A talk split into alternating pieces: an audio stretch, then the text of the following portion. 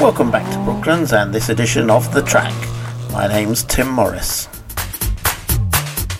Today we take a look at uh, grassroots motorsport and we hear from Claire Kirkpatrick, who is the head of club and community development at Motorsport UK, about uh, their new streetcar initiative.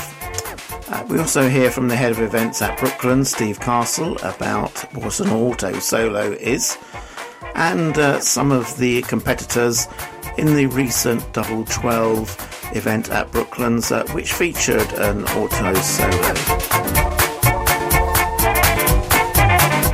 The Double 12 is one of the most popular events in the Brooklands calendar, and uh, it contains three basic elements. Uh, the first is a trials, which takes place on the Mercedes Benz World track. And then back at Brooklands, there's a Concours d'Elegance, and uh, an auto test or auto solo. To win the coveted Double 12 trophy, competitors must take part in at least two of those elements over the weekend and they gain points uh, for each one that they take part in. But why is it called the Double 12? Well, back when the track was actually in use, um, endurance racing was popular and they took place over 24 hours or 48 hours um, but that wasn't very conducive to the local residents. Um, so in the end, they had to split the racing to two 12 hour sessions with an overnight uh, stay of quietness, hence the double 12. The Brooklands members put on a great programme of uh, talk events throughout the year. Uh, the latest one took place in June and featured Dick Bennett from West Surrey Racing and in the final part of today's programme, uh, we hear a story from him. And now over to Claire Kirkpatrick, who talks about the streetcar initiative from Motorsport UK.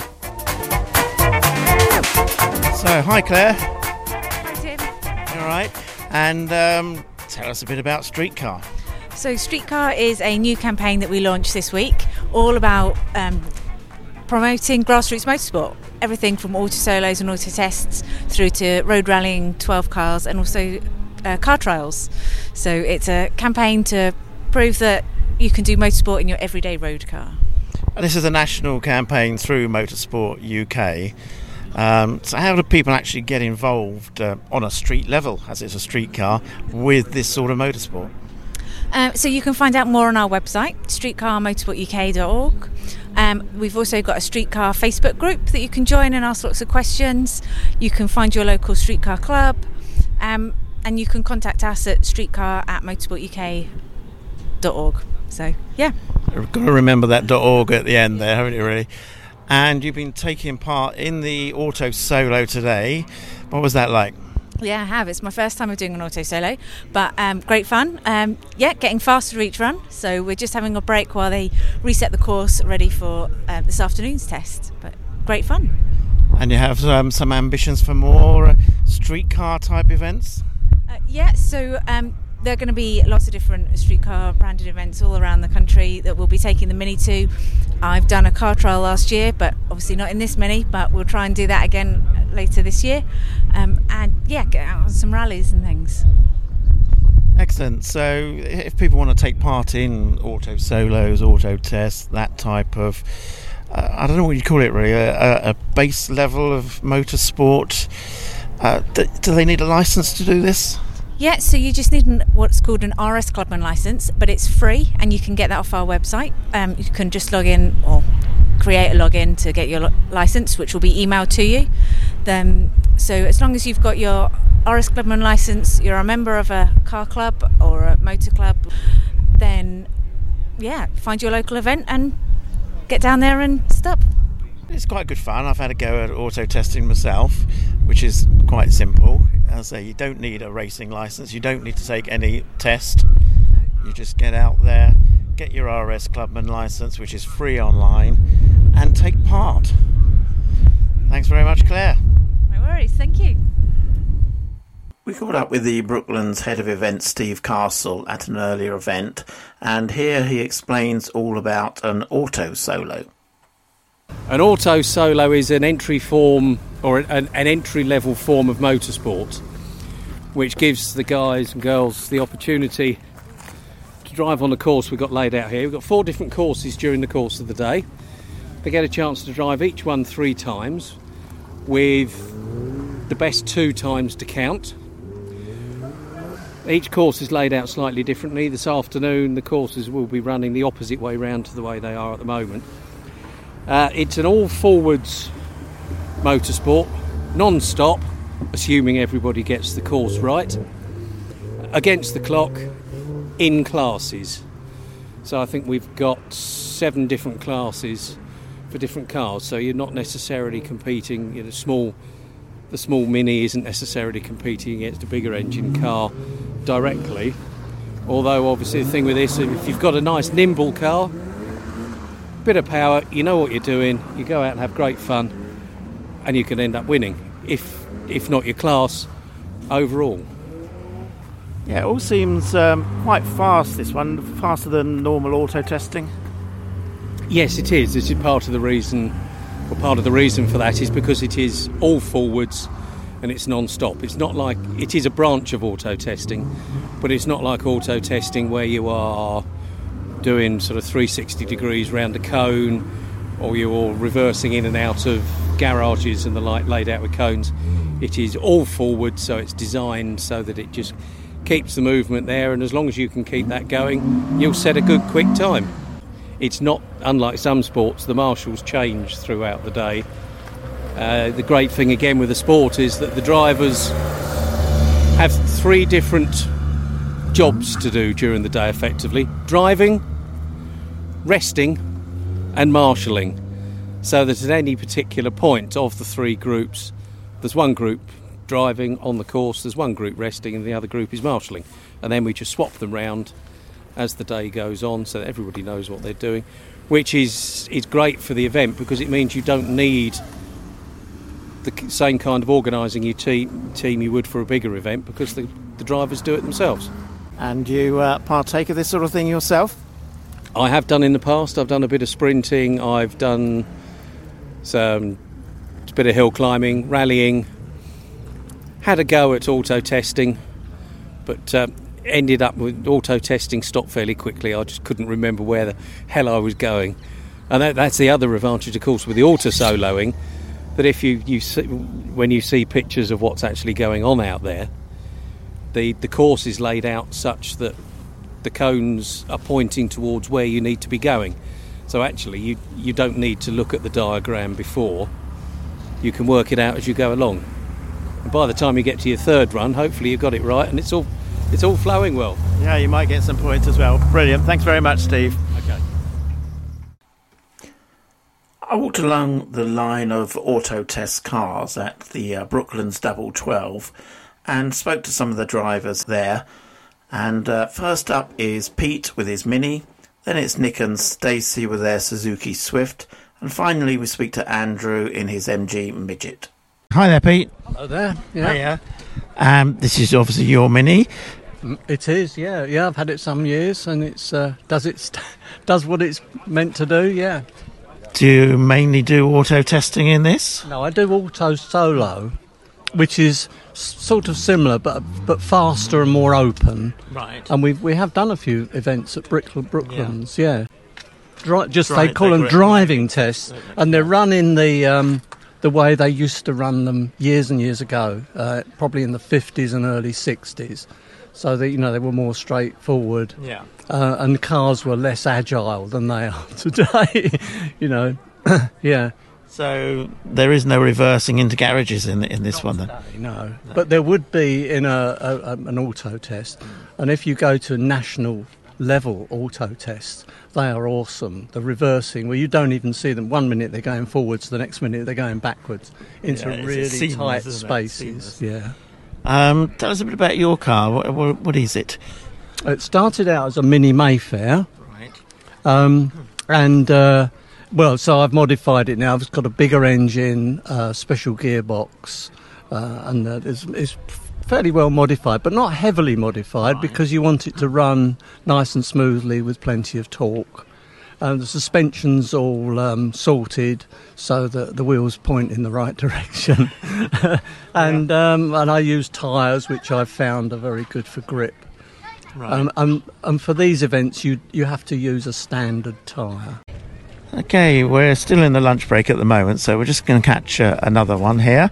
And we've got Nick and Stacey, and they're Suzuki by the look of Suzuki thing. Swift, yeah. A Suzuki Swift. Yeah, is it? Suzuki Swift Sport. It's actually the wife's car. All She right. takes the shops, takes the dog out in. but, we This your thought, shopping car. Yeah. we thought we'd drag it out and uh, have a bit of fun with it. And uh, So- yeah, Shopping and motorsport Yeah, it's Yeah. well used. combined. yeah, we've done a couple of track days, a couple of Targa rallies, and it's still Really? still going. So yeah, yeah. Is this uh, an ordinary car? Is it had Yeah, it's modifications? Very, very standard. The, the only thing we've done is go to the 15 inch wheels, um, just make tyres a bit more available um, and cheaper, really. Yeah. Um, but otherwise, no, it's completely standard. Um, just try and keep it maintained, and it, it seems to be doing all right for us. Yeah. Completely standard road car, apart from your wheels that you've changed. Yeah. And anyone can take part in these sort of That's auto tests. and Yeah, yeah, this sort of yeah. You don't actually need a fancy car or anything. No, just bring your, you your daily driver, and yeah, mean, we see a few classics in the row here, but next to a Ford Focus. yeah, You know, That's and you've it, got yeah, your. Suzuki, so it Yeah. proves that anyone can really. yeah, yeah. And it's Just a good day's fun in your car. That's yeah, it doesn't cost a fortune. So Yeah, yeah, yeah. How did, how did it go this morning? Yeah, went, went really well. So no penalties. A couple of times I had to reverse a couple of times, um, Okay.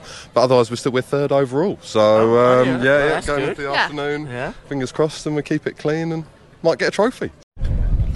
Okay, we're moving along the line, and uh, we've found uh, a nice orange MG midget. And uh, the driver of this one is Andrew. Hi there. Hello.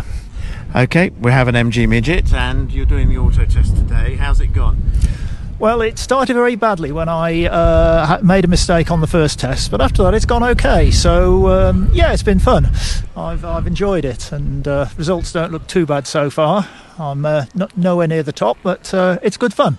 Yeah, so well. it can be hard to try and work your way around those cones, and you obviously had a bit of a failure this morning. Yep. Uh, does that count in the scoring, or do you get two goes at? Fortunately, not because you get two goes at each test, and it's best that counts this time. So uh, it hasn't it hasn't had a, it hasn't Second had time round, it was all right. Second time round, it was okay. Phew. Yeah. that was lucky then, wasn't it? Yeah. Uh, you've just had your score sheets, I think. So how Uh, did you get on? So I think I'm running something like eighth or ninth at the moment, which uh, isn't too bad. Only a few seconds behind the few in front. So uh, we'll go out this afternoon and have a bit of fun and see see what happens. See if we move up or down. So tell us a little bit about this car. So uh, I've owned this car for nearly 40 years now. So it was only I think seven years old when I first bought it. Um, it started off my day car, and it's now uh, uh, it now just sits in the garage unless the sun shines. so, Okay, so uh, it was an everyday driver. it, it was it was it was an it was an everyday drive, but uh, getting back into it again after a modern car, you think, gosh, were cars really like that 40 years ago? Yeah, yeah. I've been driving in my car. It's not quite a Jaguar.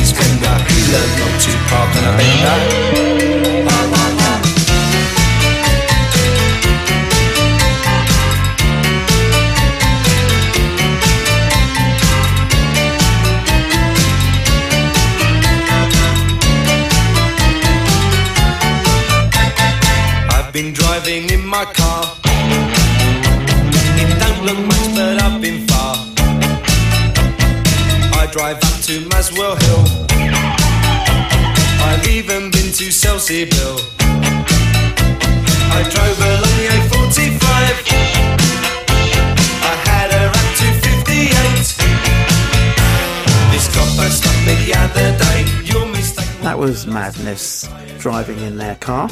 Of course, you can drive any car in the auto tests and auto solos that we have been talking about uh, before then. Now let's move on to some proper racing. And uh, Dick Bennett, who is the boss of West Surrey Racing, and he's in conversation here with Harry Sherrard, talking about his early days uh, leading to the setup of uh. Originally, of course, you lived um, a lot further away, uh, South Island, New Zealand. So, how, how did you get involved in motorsport? Was there was there family involvement? Uh, no, not really. It was yeah, probably my dad. He used to take me to watch um, street races in New Zealand. Um, then I took an interest. Uh, you know, I'm going back quite a few years. Um, when I thought I was quite a good driver, but I realised then after a while I'm a better engineer than a driver. Um, I had a very highly developed Ford 100E, always finished second in my class, never won it. It was probably my driving lack of ability. So then I decided not to pursue a driving career and um, do engineering and motorsport. Okay, so what, where did you then go from there in terms of uh, going into professional motorsport? Um, my hometown Dunedin is there wasn't much motorsport, so I had an opportunity to move to Auckland. Uh, one of my mates in the Otago Sport Car Club, Alan Dick, um, he said there's someone in Auckland looking for someone of my ability, young lad, wants you know passion for motorsport. So I applied, and I was uh, 72 applications, and um, they got it down to five. They flew me to Auckland. I'd never flown to Auckland before. You know, I was 21, 20 years old, um, and I, I was quite nervous, like moving away from my hometown. But uh, did the interview with uh, Ray Stone, Dennis Marwood, Performance Developments, and I this incredible motorsport facility. I never, you know, been used to it, and like, wow, I want this job. So I flew back to Dunedin, and my friend Alan put a word in for me, and I had to fly back up again. The first trip they paid for, I had to pay for the second one.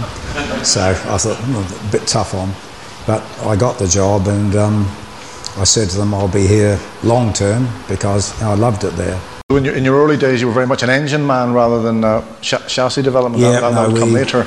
We didn't concentrate much on brakes or suspension, or just how fast can you go.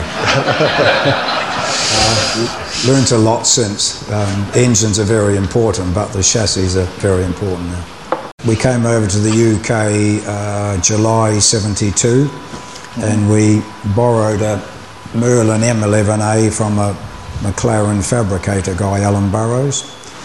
And we ran that car to learn all the tricks of the British Formula Ford. Because New Zealand Formula Ford ran on slick tyres, these guys ran on treaded Firestone tyres.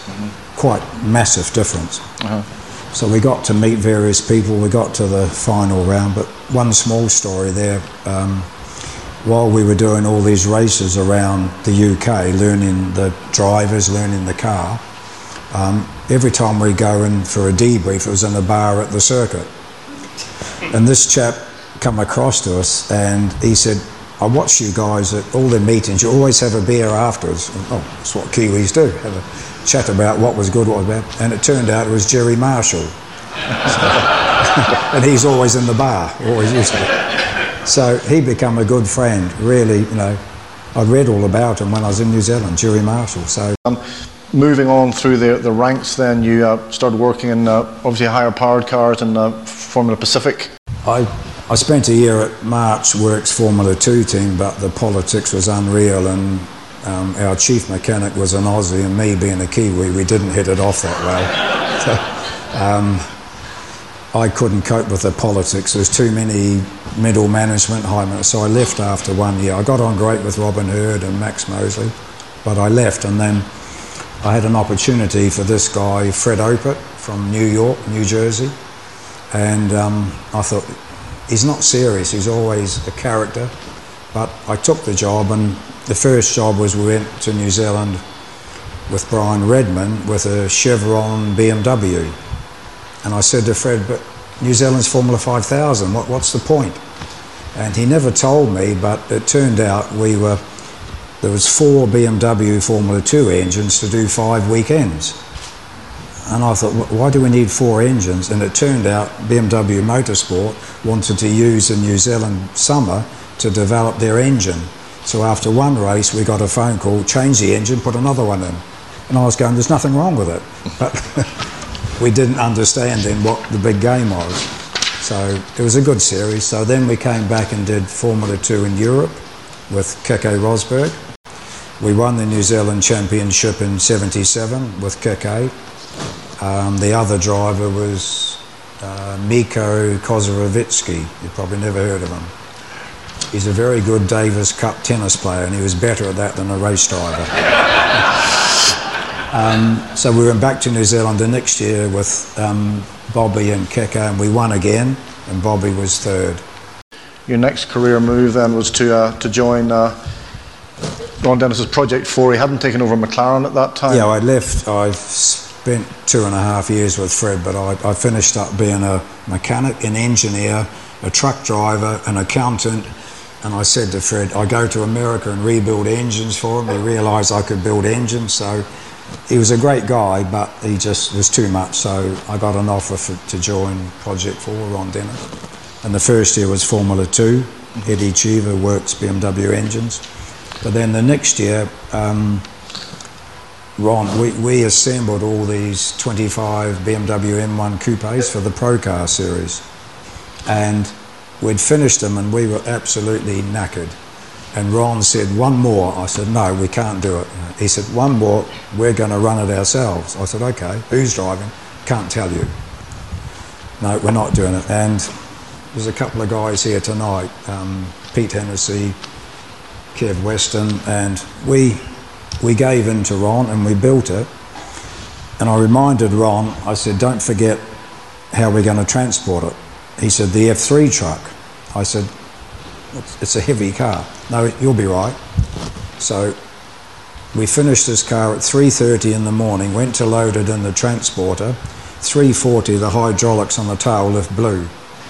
So we're all sitting there, what do we do now? So I went and rang Ron, 20 to 4 in the morning. Hello, hello. I said, Ron, Dick. Yeah. I said, remember that discussion on the tail? Yep. I said, it's just done what I said, it's failed. You've got to be at Silverstone at 9 o'clock. Uh, Put the phone down. so we, re, we took off the piping, reworked it, aero-equipped it, home for a shower, drove up to Silverstone. We still didn't know the driver because it was plain white at that stage. And then comes a helicopter and out hops Niki Lauda. And Ron said, is that, is that, is that good? Are you happy now? "Hmm, covered in hydraulic oil. So. we won three races, the Silverstone round, Monaco round and um, Hockenheim. Yeah. Fantastic car, beautiful sounding, but Niki was um, not the easiest person to work with. Um, He's quite quite demanding. but as he, you know, he delivered the goods and we won the championship. We had a big a- um, accident in Zandvoort and we had to go to Munich to repair the car. And then Ron, being Ron, he actually prepared a spare car, sent it out to Monza for the final round. So we had five and five T sitting there. But we actually we won the championship with the damaged car. And I think then you carried on in a Pro Car the following year for, for Hans Stuck. I mean, he, he has a fairly feisty reputation as well, Hans Stuck. We ran Hans for half a season, then the sponsorship ran out, so 1980, and we won Monaco again, and we won Norisring. But the choice to work for which driver would be Hans any day. He was fantastic to work for. Um, and actually at Norisring, he said, I think the engine's down on power, and we don't want to change the engine. We changed the engine, and he won the race the next day. And he said, I told you the engine was not good. So, but he was fantastic guy on and off track. So, of course, around this time, Ron Dennis has acquired the uh, McLaren Formula One team. So, were there F1 opportunities opening up for you then at, at this period? That was going on during 1980. So Ron asked me when we stopped running Hans. Um, Ron put me upstairs in a boiling hot office up, not office, a workshop upstairs, and in the corner was a, an office with air conditioning, probably 15 foot by 15 foot. And in there was John Barnard and Alan Jenkins designing the first ever carbon Formula One car, carbon chassis. So we were, I was working on it, helping rub down the moulds, and I'm pretty fussy on things. And every time I think that's perfect, um, John had come out, no, not right, good, not good enough. I thought, oh. so, I went to Ron, I'm, I'm not enjoying this. So he said, right, I want you to take over the Formula 3 team. I said, I've never done Formula 3. He said, well, you'll sort it. So um, they were having trouble with the March 803. So I said to Ron, there's some Kiwi guy, Rob Wilson, he does very well on a Ralt. So the Ralt factory is only 20 minutes from Project 4. We jumped in Ron's Porsche down to the Ralt factory. The two Rons, Tauranac and Dennis, had a meeting. They come out and Ron said, you've got what you wanted. I said, no, I, I didn't ask for it. so, and then we couldn't get this Ralt going any quicker than the March. We were backwards and forwards to Goodwood with Stefan Johansson, backwards and forwards. Back. Every time we go back, Stefan and I go, who's going up to see Ron, your turn or my turn? Because Ron, are we ready to race? No. But eventually we sussed the problem, whether it was too soft for an aerodynamic car.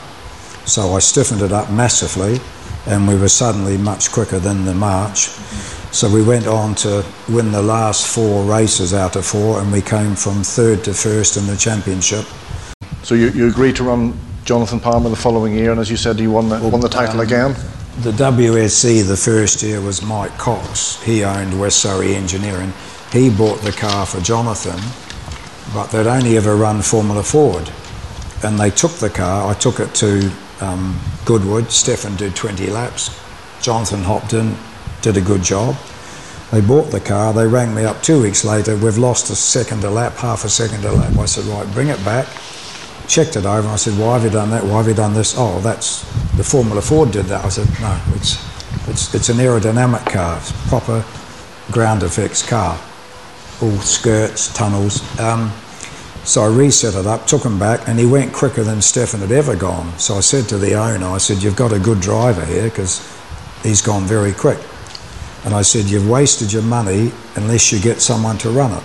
And he said, well, what am I doing? I said, I'm off to New Zealand to help my mate Dave Oxton, who had just bought the big brother of this car, a Ralt uh, RT4. And I said, I can't let him down because he's put his trust in me. So we semi agreed to set up a team. I took off home to New Zealand. We won the championship with Dave with the RT4. And while I was out there, there was no iPhones then, there was no WhatsApp, so that there was telexes, expensive phone calls and we set up WSC, WSR race team while I was 12,000 miles away. Brooklands News.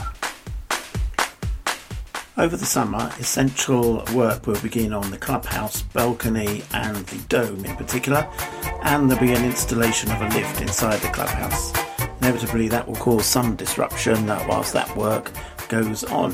Talking of the summer, it is the summer school holidays coming up at the end of this month, and uh, throughout the end of July and August, they'll be uh, looking at science behind speed and aerodynamics in a number of activities for the children, along with the car rides and the bus rides, of course. And of course, there's some great events coming up uh, during July. It begins on the 3rd uh, with the Great Motorcycle Day hundreds of motorbikes of all types and descriptions will descend on Brooklands. That's followed on the 9th of July by the Brooklands Years Relived. Dress up in your vintage finery and come along and join in uh, Brooklands as it used to be. Then on the 24th of July, we have the Classic Car Show and Jumble, a great general car show and around 100 stores of all types of jumble. And finally, we have a couple of members' events coming up this month on the 21st of July. It's the People's Mosquito, and Charley Boorman will be joining us on the 18th of August. And remember, you don't have to be a member to attend uh, our events.